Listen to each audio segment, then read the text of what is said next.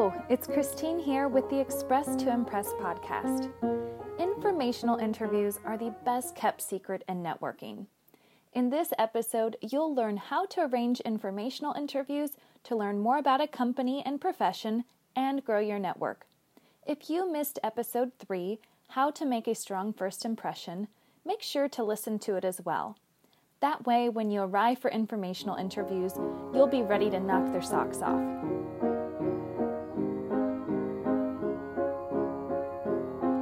Every week, I post a new episode to help you communicate clearly and confidently in your job search, job interviews, and the workplace.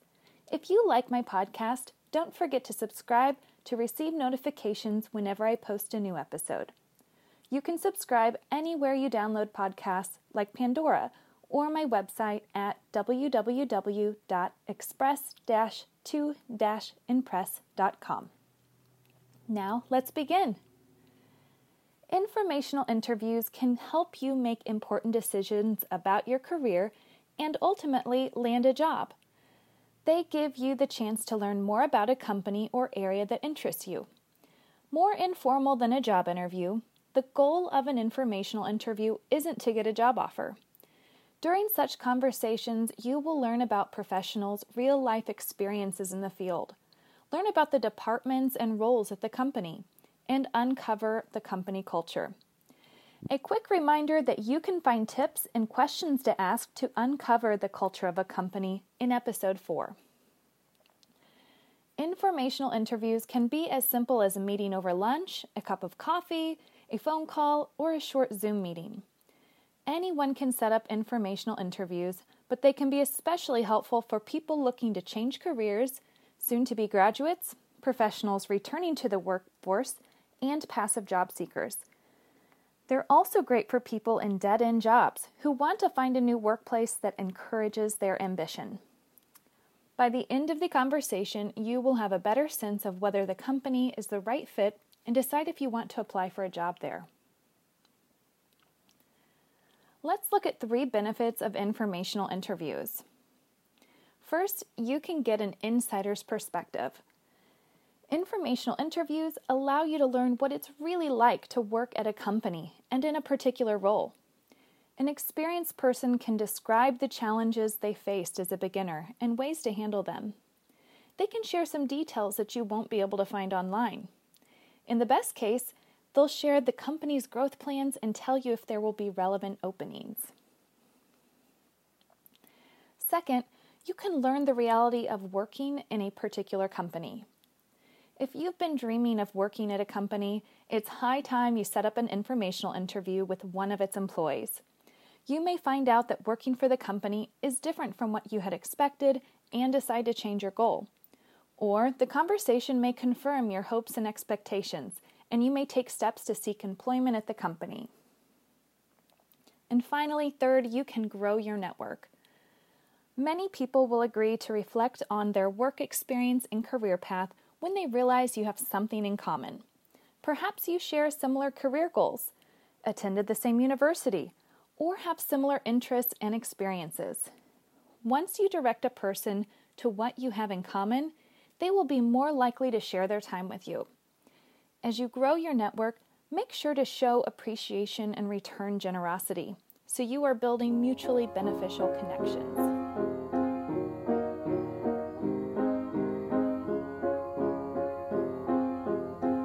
The story section of this episode, I'll tell you about a time when I explored social impact consulting as a career. The field looked like a fantastic opportunity to apply my knowledge and skills and make a difference. But I wanted to talk to people already in the field to learn about their experiences.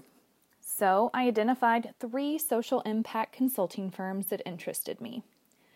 Then I went to LinkedIn and found employees who worked for the companies in roles that interested me, gathered some details about their experiences and interests, and crafted three tailored emails to request informational interviews.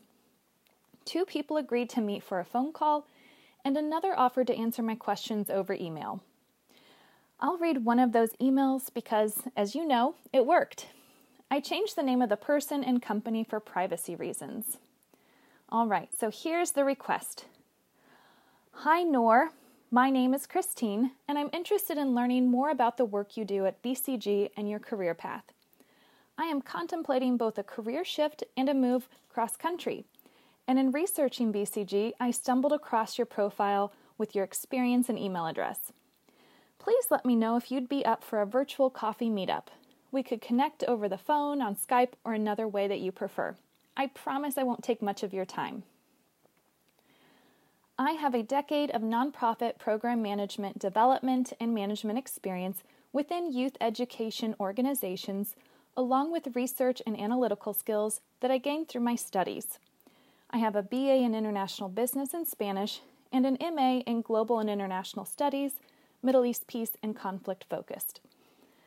I'm currently an independent consultant for Bloch Executive Education at the University of Missouri Kansas City. I help with program planning for international executives and special consulting projects within the nonprofit community. I'm also writing a book to give teams the tools they need to organize, lead, and accomplish their goals. Thank you, Christine. And here's her response Hi, Christine. Thanks for your email. It sounds like we have a number of similarities in our backgrounds. I'd be glad to talk and excited to hear more about some of your experiences too. My calendar is quite flexible next Wednesday through Friday. Is there a time one of those days that would be convenient for you? To toss out a few options, all listed in Western time. And then she shares her options.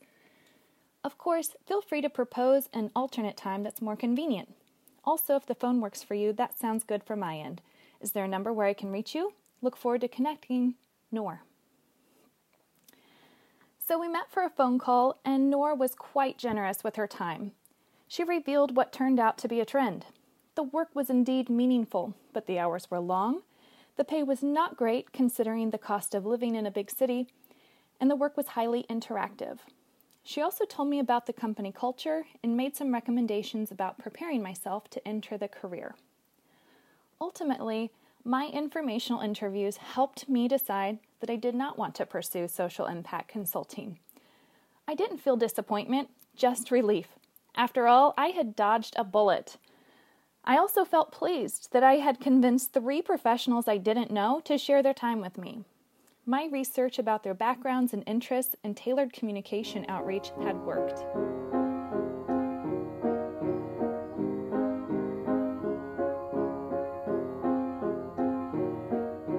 All right, now I'll share some tips for setting up informational interviews. First, you should research the field. So get relevant information to shape the questions you'll ask. Next, find companies you want to work for. Consider what you want from an employer. Think about culture, benefits, industry, and more. You can check out Great Place to Work, Forbes, Gallup, and Fortune to find a list of companies that have received awards for creating great workplaces. Once a company has caught your attention, investigate further on an employer review site like Glassdoor. Next, identify people for the interviews. Your connections are the best point to start. Research all your possible contacts, friends, colleagues, and university connections. Social networks make this task easy. Find relevant connections and put them on the list. Next, research the person you'll interview social networks, LinkedIn, company websites that include employee bios, and an online search will help you learn all about the person you'll interview. Next, be respectful. Even if you have a burning desire to get this interview, express your enthusiasm in a polite and businesslike manner. Next, be concise. Respect the person's time and keep your message brief. Don't write lengthy emails, just share relevant information. And finally, tell people how you found them. It's important to tell a person how you found them, otherwise, they can feel suspicious or strange. If someone you know recommended them, tell them about it.